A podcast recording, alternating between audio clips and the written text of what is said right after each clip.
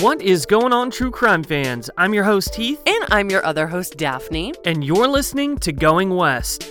Today's tragic case was recommended by the amazing Billy. She is Allison's aunt and happens to listen to our show. So please, please, for Billy, for Allison's parents and her brothers, her whole family, please, please share this story. And thank you so much, Billy, for telling us who Allison was. We hope we can do her story justice and help spread the word on what happened to her. So thank you so much, Billy. And thank you, everybody, for tuning in today to Going West. We have a very interesting case to share with you guys today, and it's one from my home state, Oregon. But before we dive into this case, we want to tell you guys about our new Patreon bonus episode on the case of Peggy Beckler out of Newport Beach, California. That case is crazy. Yeah, to me, it kind of feels similar to the Scott Peterson case. There's a lot of elements. I mean, there's a boat, there's a disappearance. I'm actually surprised that I had never heard of this case before. Super excited to share it with you guys. We have 44 full-length ad-free bonus episodes. So head on over to patreon.com slash going west podcast and start binging, y'all. And don't forget, we do Patreon shoutouts in the end of the episode. So if you've recently joined, don't forget to listen for your name. All right, guys, this is episode 130 of Going West. So let's get into it.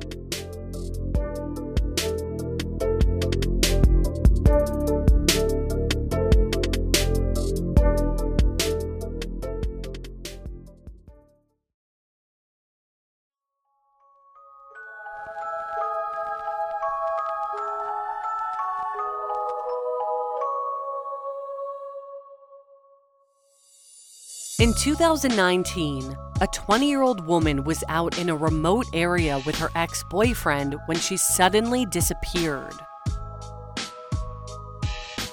After he returned home to his parents' house the following morning, bloodied and dirty, his family supposedly began an extensive search for the young woman without informing her family.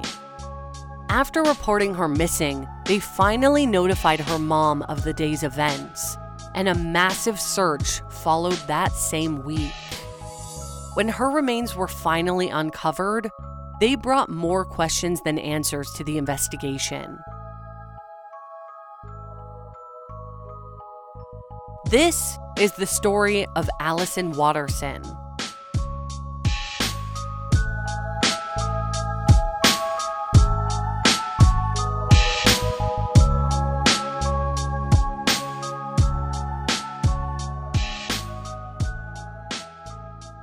Allison Joy Watterson was born on June 6, 1999, in Portland, Oregon, to parents Misty and Alan Watterson. She also had two brothers, Blake, who was her older brother, and then Nathan.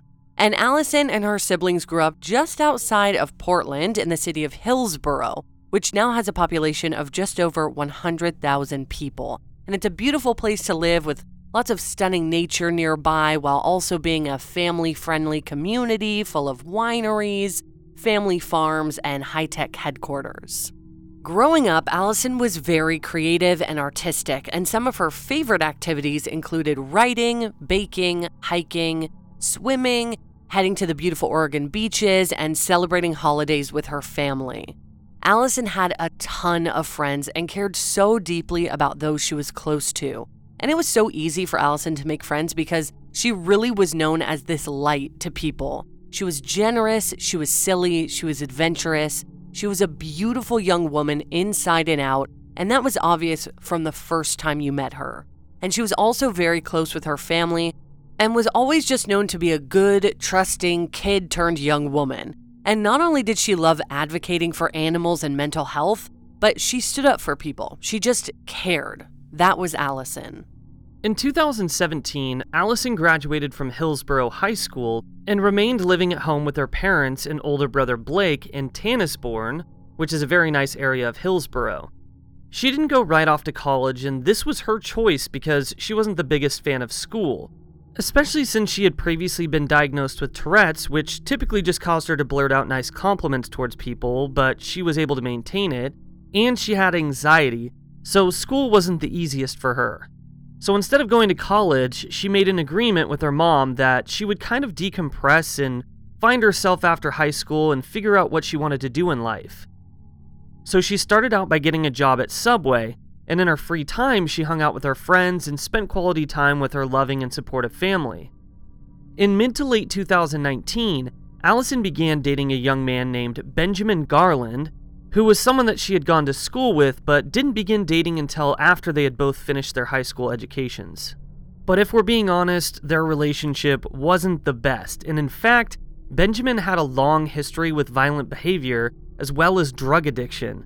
So not only did it seem that he wasn't a great influence on sweet Allison, but she also noticed a lot of red flags with him. And something I want to mention about Ben and Allison really quick is that she was known to be a very trusting and sometimes naive young lady.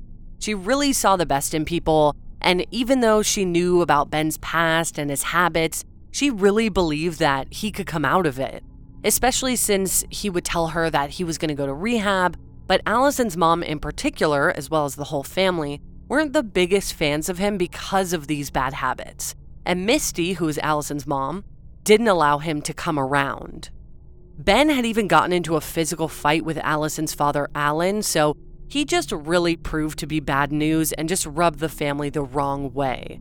But sadly, they couldn't tell Allison who she could and couldn't date since she was 20 at this time. And that's a that's a really huge deal. If your mother is saying, "Hey, I don't want your significant other around us," and on top of that, your significant other gets in a fight with your dad, I mean, come on really kind of shows you who this guy is. Oh, I know. And it's sad because, of course, Allison, like I said, she saw the best in people and she probably really thought that she could help him change and saw the, the bit of good that was in him. But her family didn't see that and they saw him for more so what he was, you know, and and and that's what's really sad is is that they couldn't really they couldn't really steer her in the direction they wanted her to go with this. And in no way am I blaming Allison for dating this guy. It's just a really unfortunate scenario. Oh, totally agree. But after dating for just a few months, Allison felt like things weren't getting better and he wasn't improving in the way that he said he wanted to. She felt she deserved better, so she decided it was best they didn't stay together and she broke it off. After this, she continued to spend a lot of time with friends and was looking forward to spending the upcoming holidays with family. Allison spoke with her mom, Misty, a lot and kept her updated whenever she was out with friends. Her mom wanted to encourage her to work hard for the things she had, so Misty actually didn't pay Allison's phone bill, which, you know, is very normal. Allison's 20. Yeah, that's totally understandable. But with Allison mostly working part time in late 2019, she wasn't paying her bill, and this meant that she could really only use her phone while she was under Wi Fi or if she was using her hotspot but she still did her very best to keep her mom in the loop of where she was and who she was with. Because even though she was now 20, she did still live at home, and Misty worried a lot. And Allison respected that by staying in constant contact with her. In late December of 2019, things seemed to be going great for Allison. Christmas was approaching, she had an upcoming interview on Monday the 23rd for a job that she really wanted, and she seemed to be in a great mood all week. On Friday, December 20th, her mom saw her for the very last time, and then Allison went out to be with her friends and stayed out for the night. Then the next day, which was Saturday, December 21st, we know that Allison spent time with her then ex boyfriend Ben at their friend's house in North Plains, which is just outside of Hillsboro, with their friends Charlie and Courtney. And Allison texted her mom Misty and told her that she was there and also said that she would be home that day but she never came home. And for those wondering why Allison and Ben were hanging out just a few weeks after they broke up, it's because he had reached out to her and wanted to hang out. Ben very much used Allison, and their relationship wasn't super serious because they only were together for a few months. And it really just seemed like he would contact Allison when it was convenient for him or when he wanted something. And the kind of hopeless romantic, sweet young woman she was, she fell into that whenever he came knocking, and he took advantage of that and continued to mistreat her. Yeah, and I mean, it's not uncommon to want to see your ex partner um, after you guys break up. It happens. There's still lingering emotions. Especially at that age. Yeah, especially at that age. One of Allison's friends later explained to police that on that Saturday evening at around 8 p.m., she picked both Ben and Allison up from North Plains and drove them to Allison's house for a brief moment and then took them to McDonald's so they can all get something to eat. And afterwards, she dropped them off at a nearby MAX light rail station, which, by the way, is just the Portland area's mass transportation system, at about 11 p.m. And just so everyone knows, the MAX typically stops running at around 1 a.m., if not before then, depending on what station you're at and what your stop is. Apparently, this friend has been kind of secretive with, with her recollection of information for this evening and hasn't been incredibly forthcoming with Allison's family. So, why she dropped them off at the MAX station wasn't revealed. Hours later, at around 5:30 a.m. on Sunday, so now it's Sunday morning, Allison and Ben arrived at the Hillsboro Fire Station 5, which is a few miles from the MAX station that they had been at the night before, and asked if they could use their telephone because they had been robbed by someone with a knife a couple blocks away. The fire department was very concerned for them and offered to call the police, but they said no and they just wanted to use the phone. The firemen who helped that day were very confused and a bit suspicious, so they called the police anyway. And just as they arrived, so did Ben's mom. The police have Allison and Ben both on their body cams as they questioned them and made sure that they were all right, and according to Allison's family, she seemed perfectly fine, normal, and healthy. They said that they were totally fine and just wanted to go with Ben's mom, so the police let them on their way without IDing them. Molly, Ben's mother, took them to North Plains to go back to their friend Charlie's house briefly, so Ben could get some of his things, and then took them to get some pie in North Plains at a place called the Pie Guy, and then dropped them off at a nearby Winco Foods, which is basically a chain supermarket. At this point, Allison, who had been wearing slippers, had lost one of her slippers that morning, and Ben's mom Molly noticed this and apparently gave Allison her wool socks and then drove home. And as we'll get into, Ben wasn't allowed at the house because of his drug use, so even though Ben and Allison apparently asked Molly if she could take them back to the Garland home, she said no, and then dropped them off at Winco and then left. Shortly after this, which again was Sunday, December 22nd, so the day before Allison's interview, Misty, who had worked a 12 hour shift the previous day, and had gotten up early to go to work that morning as well, texted her daughter and asked where she was and why she hadn't come home. Allison responded that she would be home that night, and more specifically, she said that she had spent the night with Ben where he stays, and that he seemed to be doing a bit better and that he got a job. Allison then followed up with saying she loved her and that she would be home that night. Even though Misty heard from Allison, she was still a little worried about where she was and why she hadn't been home all weekend, especially since she was with Ben. But Misty went to work and just hoped Allison would return that evening. When she got home from another 12 hour shift, Allison still wasn't home, but because Misty was working two jobs at this point and had to go back to work the following day, she went straight to bed and just thought she would wake up to find Allison in her room. But unfortunately, the next morning, Allison still wasn't there. Misty was upset at this point and just didn't understand why her daughter kept saying that she would come home and then didn't. So she texted Allison asking where she was, and then she went to work. That same morning, a homeowner in the North Plains area named Ralph saw Ben sleeping in his truck early Monday morning. And by his truck, we mean Ralph's truck. So obviously, Ralph was very confused as to why a young man, and a stranger at that, was sleeping in his truck, so he woke Ben up. And that's when Ben allegedly explained to the man that he was having a bonfire with friends and his girlfriend the night before, and then they left him, so he was taking cover from the rain. Then, Ralph drove him home to his parents' house. It's important to note that Ben wasn't on good terms with his family at this time because of his consistent drug use and there being a warrant out for his arrest. But that morning at around 7 a.m., they allowed Ben into their house, where he showered and ate some food and supposedly told his mom that Allison had gotten arrested.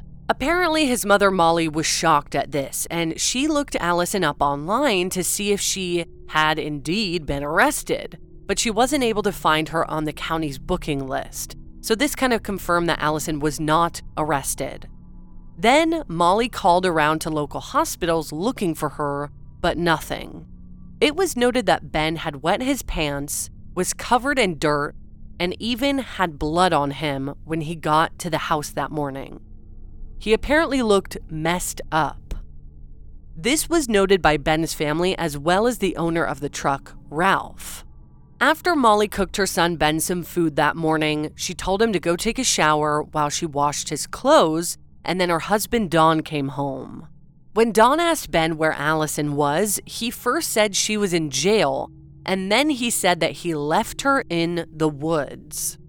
At around 12:30 p.m., Don, Ben, Ben's sister, and Ben's sister's friend all went out to North Plains to search for Allison. And by the way, another reason Ben really wasn't welcome in the house is because he had previously assaulted one of his sisters and he was ordered to stay away from her. Ben had also assaulted a local young man in a separate incident, so he had at least a couple charges against him for his violent behavior. Wow. I mean, this guy's just assaulting everyone. That's that's kind of why, you know, he's an interesting character in the story because he just doesn't seem like the most trustworthy dude to have around. Yeah, and he's violent. Before they left to search for her, Misty still hadn't heard from Allison.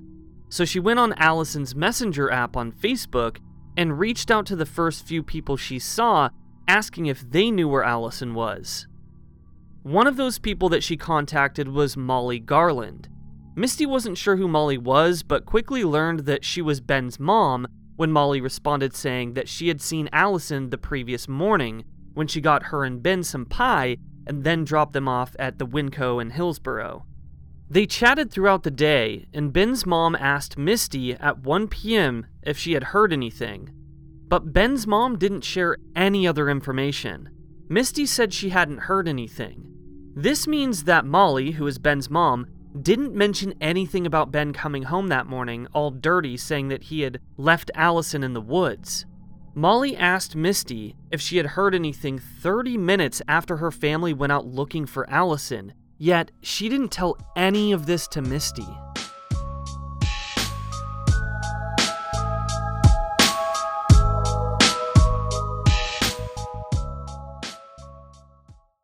Heath and I are major sufferers of seasonal allergies. They are the worst. It can even be difficult to host this show when our noses are all clogged up.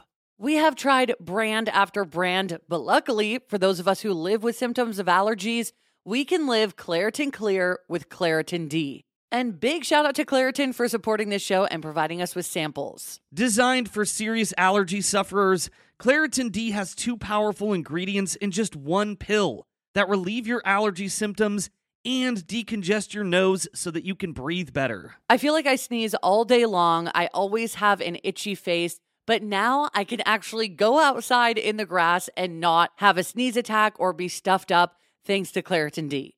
Are you ready to live as if you don't have allergies? It's time to live Claritin Clear. Fast and powerful relief is just a quick trip away.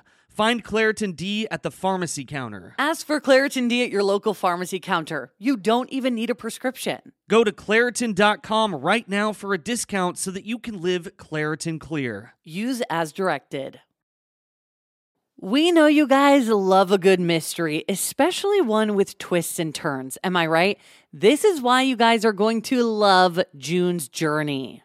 Step into the role of June Parker while she tries to uncover the mystery of her sister's murder in the roaring 1920s. In this hidden object mystery game, put your detective skills to the test. While you're on this quest to uncover a scandalous hidden family secret, you can customize your very own luxurious estate island and let your imagination run wild. Daphne and I actually love to play this game together because you can chat with and play with or against other players by joining a detective club. You'll even get the chance to play in a detective league to put your skills to the test. It is truly so much fun. You guys are going to love it. So, what do you think? Can you crack the case? Download June's Journey for free today on iOS and Android.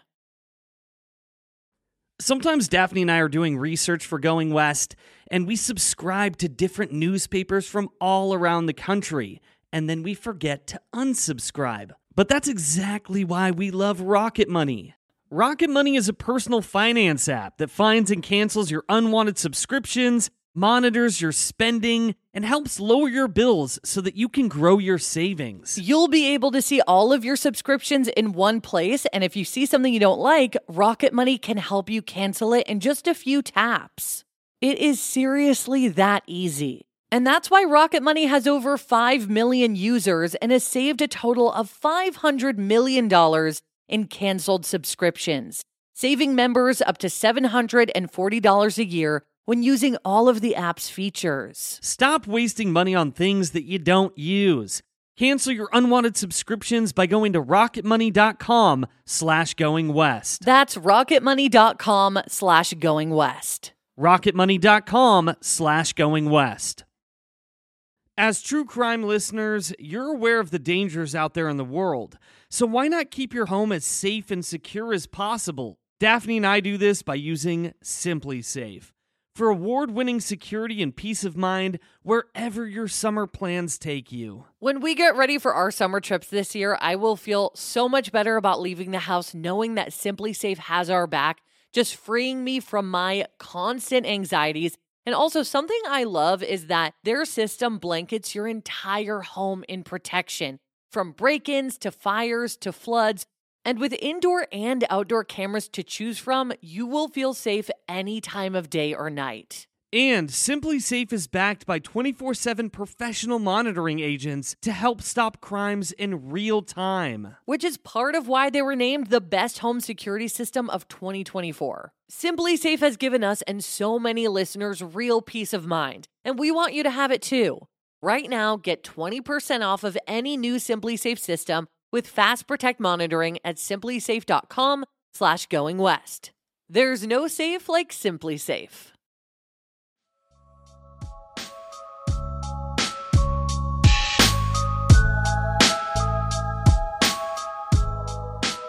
That same evening at around 5:30 p.m., Misty received a phone call from Molly Garland who finally told her that Ben had come home that morning saying he had left Allison in the woods the previous day in North Plains after they got separated.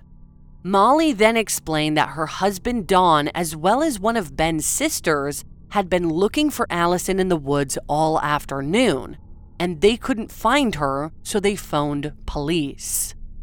Don had actually called police just after 5 p.m., so their search for Allison, as well as the phone call to police, occurred before ever mentioning anything to Misty or the rest of Allison's family.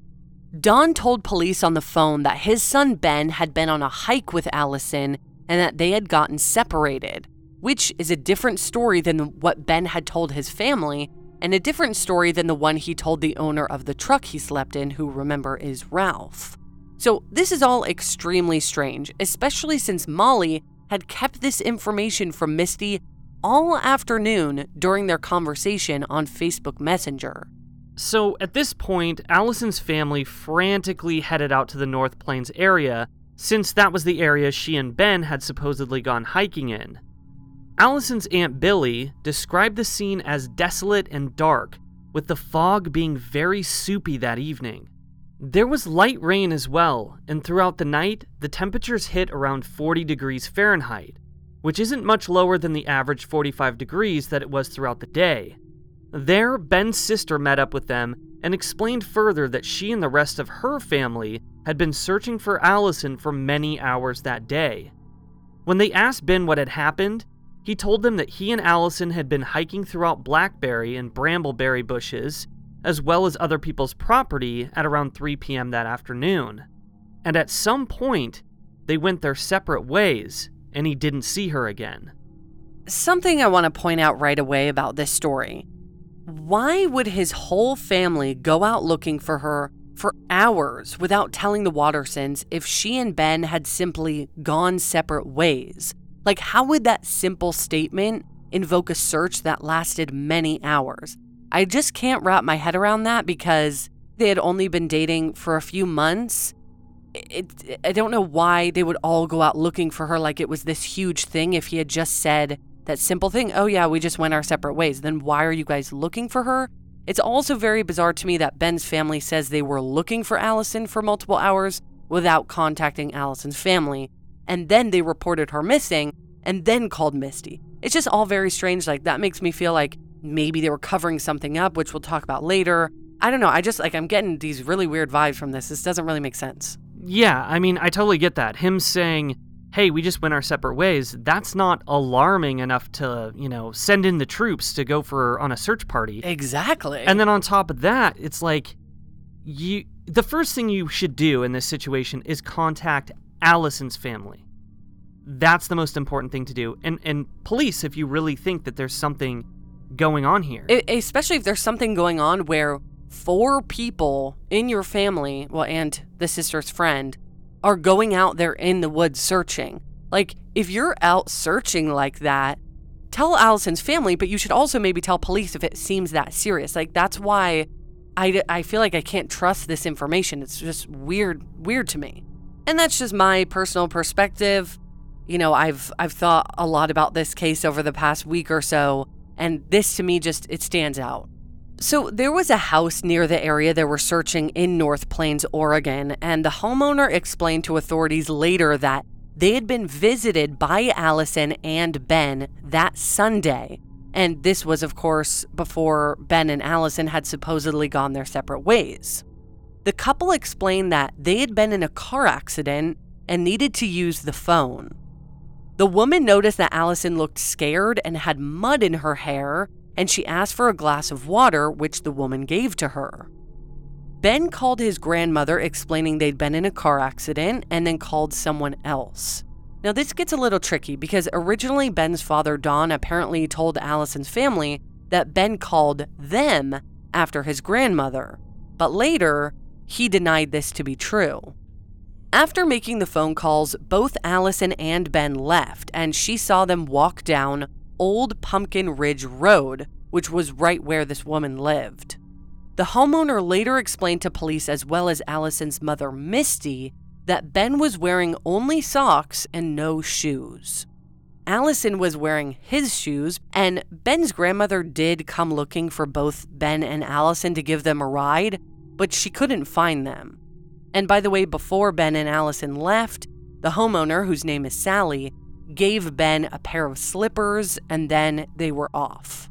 After Allison's family searched for her in the woods to no avail, they went home and hoped the police would jump on the case immediately. There are a lot of different stories here because Ben changes his story so many times. He went from saying he left her to they went off on their own separate ways amicably to Allison saying that she was going to kill herself and then walking away to Allison walking up to a house and getting arrested. It's just all completely all over the place, and it doesn't make any sense. When police got involved, they went straight to Allison's friend Charlie's house in North Plains to see if he or anyone at the house knew where she was. And there, they found Ben.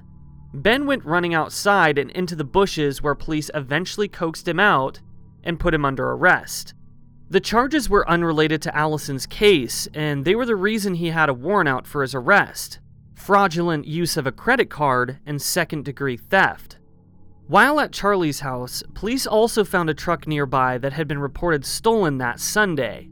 Ben was also charged with stealing the truck, which he had done Sunday morning after his mom Molly dropped them off at the Winco. After police tried to question Ben further about Allison's whereabouts, he lawyered up and refused to speak on her disappearance any further. And maybe that's why Ben suggested that Allison had been arrested because of the stolen truck, but that was his doing. And regarding whether or not they were actually in an accident, the reports are not confirmed. So it's unclear if this is a made up story by Ben or if something really had happened to the stolen truck. At this time, Misty explained that she didn't believe Allison and Ben had actually gone hiking that day, but that they were really just visiting a friend who lived in the area because that's what Allison had told her mom she was doing on Saturday, the day before she was last seen. After Ben was taken into custody and the police briefly searched the woods, the case was kind of put on hold for a couple days because They really didn't know if Allison was endangered missing or if she had gone off willingly. But with no trace of her at all and suspicious changing stories from Ben, the Washington County Sheriff's Office began an official search for Allison two days after she was last seen on December 24, 2019. They had the Multnomah County Sheriff's Department search and rescue, the North Plains Police Department, the Clackamas County Sheriff's Department and their team, Pacific Northwest Search and Rescue, as well as other local sheriff's departments and canine search teams out looking for Allison. So they had quite a lot of people searching for her, and Allison's family was right there by their side amongst the gloom and light rain showers that occurred throughout the week.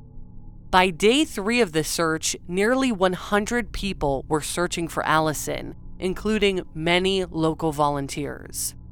And for those wondering how Allison's body could have reacted to the temperature during this time, she was wearing an orangish yellow hooded sweatshirt, black jeans, and white Nike shoes when she was last seen. So she was wearing a fairly warm outfit. But I will have to mention, for those of you who don't know what the weather's like in Oregon, in the wintertime, it's not dry cold, it's very wet cold that can be almost like soaking to the bone cold. I feel like it's a lot worse than dry cold because not only are you cold, but you're also wet. Right. So she, I mean, she wasn't wearing, you know, it's not like she had a coat and like, I don't know, thermal, you know, pants under her pants. I don't know. Exactly. But so, so the chances of a warm outfit. right. So the chances of hypothermia are a little bit higher, I would say. By the end of day three, the Washington County Sheriff's Office publicly announced that they had found some interesting items and clues, and that they would refocus the next day's search on a particular area. And no volunteers would be allowed to help the following day, just trained personnel. On the fourth day, investigators announced that they were looking for a resident who may have received a knock on their door just before midnight on Sunday, December 22nd, the day that Allison went missing. And they don't believe that the homeowner answered the door, so they announced that if this sounded familiar to anyone in the area, to please contact them. They also announced that they were looking for someone who gave Allison's mother Misty an iPhone at the Reedville Cafe in Hillsboro since Misty gave this phone to Allison. Investigators were having trouble pinging the phone, so they hoped the original owner could help them potentially locate it. And in reality, they likely weren't able to ping it since Allison's phone could only be used at this time if she was under Wi Fi or using a hotspot.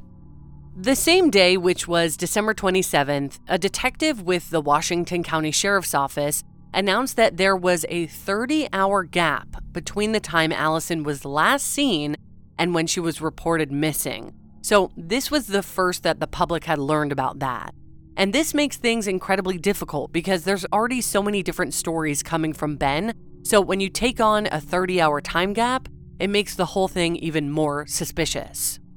This search lasted a total of five days and came to a close at the end of December 28th. The sheriff's office felt as though they had done everything they could at this time as far as searching went, but they planned to continue the investigation.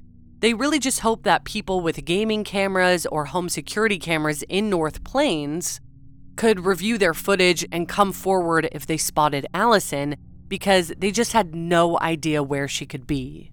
That same day, Misty made the following public plea Allison, I will never stop looking for you. I would like to ask everyone else to not stop looking either.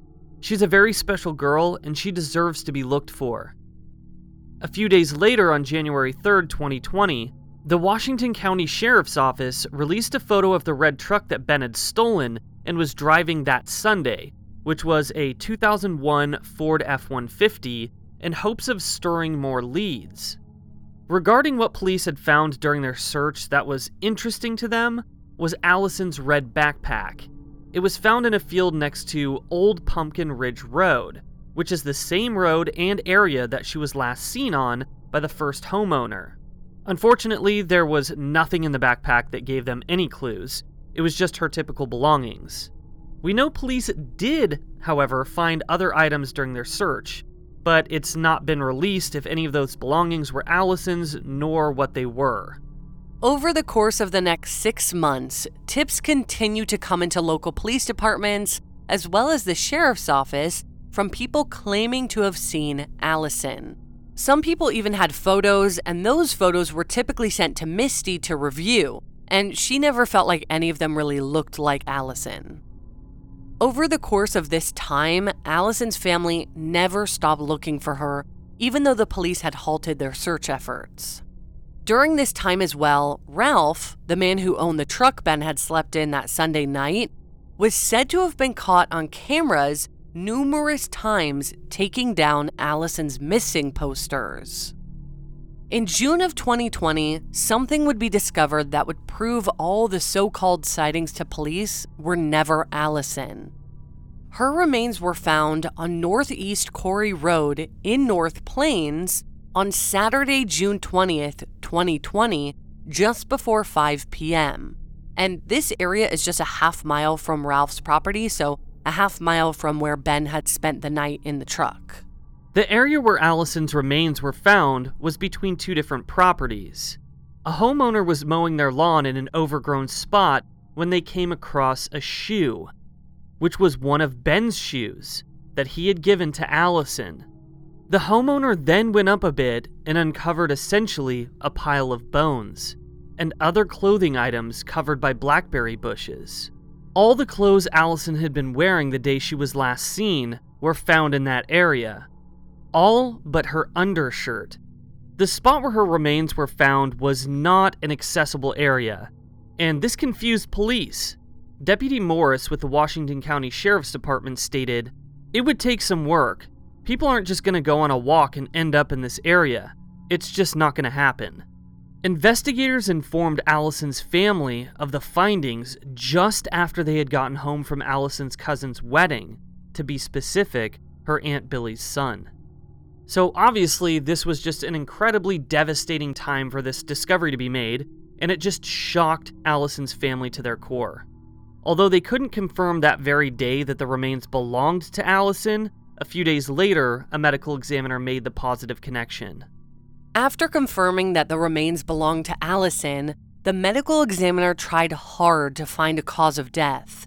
But due to her very advanced state of decomposition, they had almost nothing to work with and couldn't conclusively say how she died. Or at least they have not released that information. Since Allison's case is still open, it's possible they're keeping this information to themselves, but Allison's family is still unaware of their exact answer. Something strange is that Allison's cell phone has never been found. It wasn't found in her red backpack nor by police during their search, and it wasn't found with or near her remains. And the search team got on their hands and knees and searched the brush and overall area incredibly well after her remains were found. They even had the Department of Land Use and Transportation go out and trim back some areas that were too thick with blackberry bushes, and her phone was not found. Something Ben told investigators early on was that after he got separated from Allison, he wrestled with blackberries for hours. And then she ends up being found essentially tangled in a web of blackberry bushes. Currently, Ben remains in prison for the charges he faced after Allison disappeared. He pleaded guilty in April of 2020 to unauthorized use of a motor vehicle, fraudulent use of a credit card, and second degree theft. His probation had also been revoked on charges of unlawful use of a weapon, attempted coercion, fourth degree assault, and obliteration or change of a firearm identification number. So he had committed a lot of crimes in late 2019, and he was sentenced to three years in prison for all of this. There's a lot of suspicion that is placed on Ben's family for numerous reasons, and this isn't necessarily by police because they haven't released this, but I'm just talking like us true crime people. Uh, grapevine. Grapevine. Great. I was like, what did you? I'm like grapevine. yes, yes, grapevine, the internet. Like, there's just a lot of suspicion. It's possible they're trying to, you know, protect their son, but not only have some of their stories changed, but there is some information that they gave in the very beginning of the case that they now deny.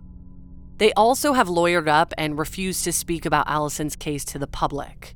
And of course, I understand this. Like, it's smart to hire a lawyer, especially if you're innocent, because the police, as we know, can be very, very tricky. But I just, I feel like from the beginning they they weren't very upfront with Allison's family at all. It seems like they're hiding a lot of things, at least to me. Also, to be fair, and as Allison's family has said, they don't want to place blame on Ben or his family if they didn't directly have anything to do with Allison's death. Of course, I mean, if Allison hadn't been out there with Ben, she likely would be alive today. But no one is trying to grasp at straws here and make things up. It's just hard to ignore the suspicions against Ben, and it only makes you wonder if his family is covering for him. Allison's family has noted that it's strange that Ben wasn't allowed at his house, yet his parents still seem to jump to help him with things. Obviously, they're still his parents at the end of the day, so this really isn't strange. But the fact that Ben wasn't allowed at their house on Sunday when he was with Allison, but then was allowed there on Monday morning is kind of curious. Also, the fact that the whole family, I know I've brought this up, but has spent, you know, they spent much of the afternoon on Monday in the woods, apparently looking for Allison without even calling Allison's own family, is unexplainable. And then they reported her missing. A lot of people wonder if the reason for this was because they were covering something up on Monday, and that's why Ben's mother, Molly, wanted to wait to tell Misty, you know, to buy some time. Of course, this is just speculation as we unfortunately don't know what really happened here. As far as motive goes, many people speculate that Allison died accidentally and then Ben covered it up. Also, with Allison knowing Ben's whereabouts, some wonder if Ben killed Allison because she was going to try to turn him into police. Because he had told Allison's mom, Misty, two days after she disappeared, that the last time he saw her, she told him that she was tired and done walking and she was going to turn herself in. It's believed that she meant for the stolen car, but again, Ben was the only one seen driving it, so he really was the one who stole it. Yes, she was with him, so maybe her saying she was going to turn herself in meant that she was going to turn both of them in. And Ben, who not only had a warrant out for his arrest, but who had done jail time before, didn't want to get caught, therefore he killed her. Again, this is just a theory as we don't know how Allison died. But it's awfully suspicious that all of her remains were found in such a difficult area. Maybe an area that someone hid her in hopes that she just wouldn't be found. Obviously, this is a true crime podcast, so it's easy for us to kind of speculate on a true crime aspect. But of course, there are other things that could have happened to Allison. But the way I'm thinking of it is, of course, it's December. In the Pacific Northwest, it does get pretty cold. It wasn't snowing that week or anything, but it was raining a bit and it was in the 40s and sometimes in the 30s. So, definitely not temperatures you want to be out in, right? Especially if you're lost in the woods. Right. But the thing that stands out to me is if she did, let's say, die of hypothermia, why was she in the spot that she was in? Because even the deputy said that that particular area she was found in was a really difficult area to get to. So, if she was really cold, why would she go to this random area instead of going to someone's house and asking for a phone, which we know she had done before?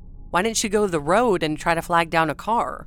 Right, and I don't know if she would have died from the cold overnight yes, it does get cold in the Pacific Northwest, but we're not talking, you know, minus degree level. Oh no, it was it was cold. 40 degrees. Like that was the coldest it got overnight. Right. And then the fact that she's found on somebody's property. Yeah, maybe it's a big property, but she was still found on someone's property. So she was close to someone's home.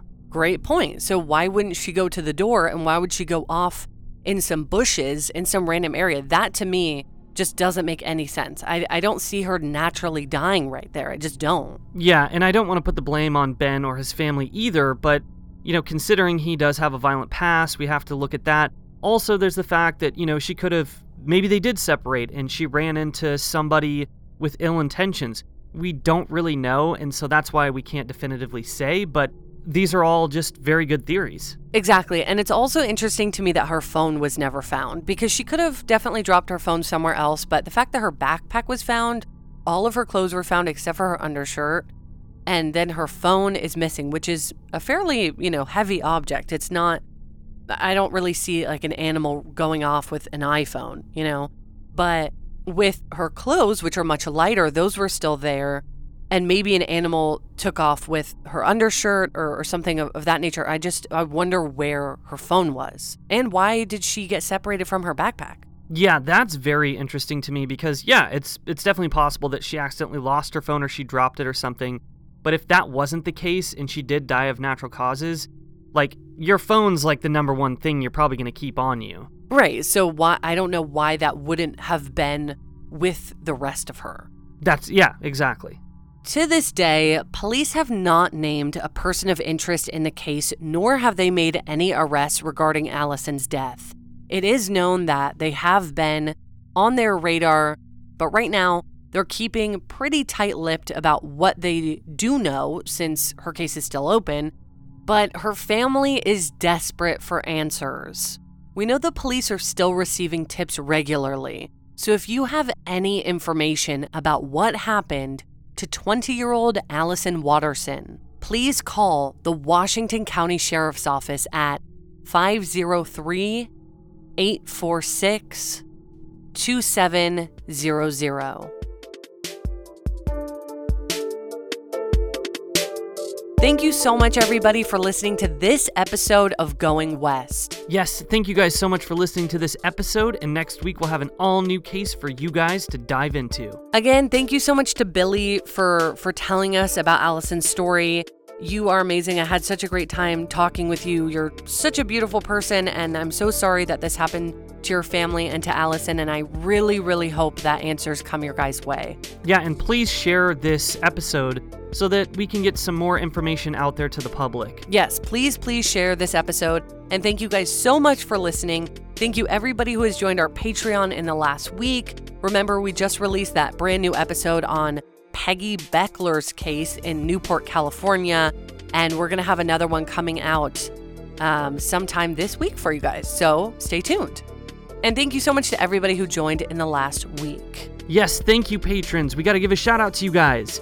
Big thanks going out to Amanda, Ashley, another Amanda, Ruthie, Riley, Jackie, and Rebecca. Thank you so much to Kelsey, Jason, and Lauren, Taylor, Caitlin, Gabrielle. Thank you, Kendra, Megan, and Arjan. Thanks, Arjan. And big thanks going out to Vanessa, Sarah. Thank you, Jessica, Sanja, Ben, Naomi, and Leah. And last but not least, thank you so much to Rory, one of my favorite names ever, and thank you to Dylan. We love you guys so much. We appreciate your support. Um, thank you just everybody who listens as well. Um, share our show with a friend. Help help spread the the good word of Going West. And thanks everybody for all your support. Yeah, yeah. Share our show with a friend or a family member, and if you feel like it, leave us a nice review.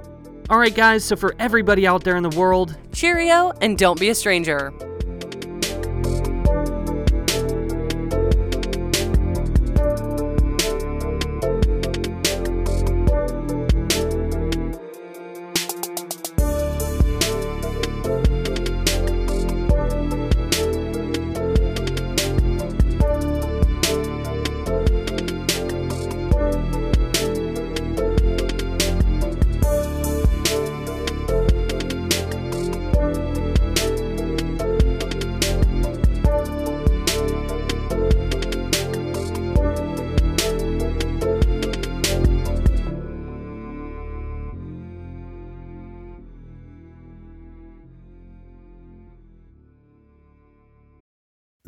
Is the story of the one. As a maintenance engineer, he hears things differently. To the untrained ear, everything on his shop floor might sound fine, but he can hear gears grinding or a belt slipping. So he steps in to fix the problem at hand before it gets out of hand. And he knows Grainger's got the right product he needs to get the job done, which is music to his ears. Call, clickgranger.com, or just stop by. Grainger, for the ones who get it done.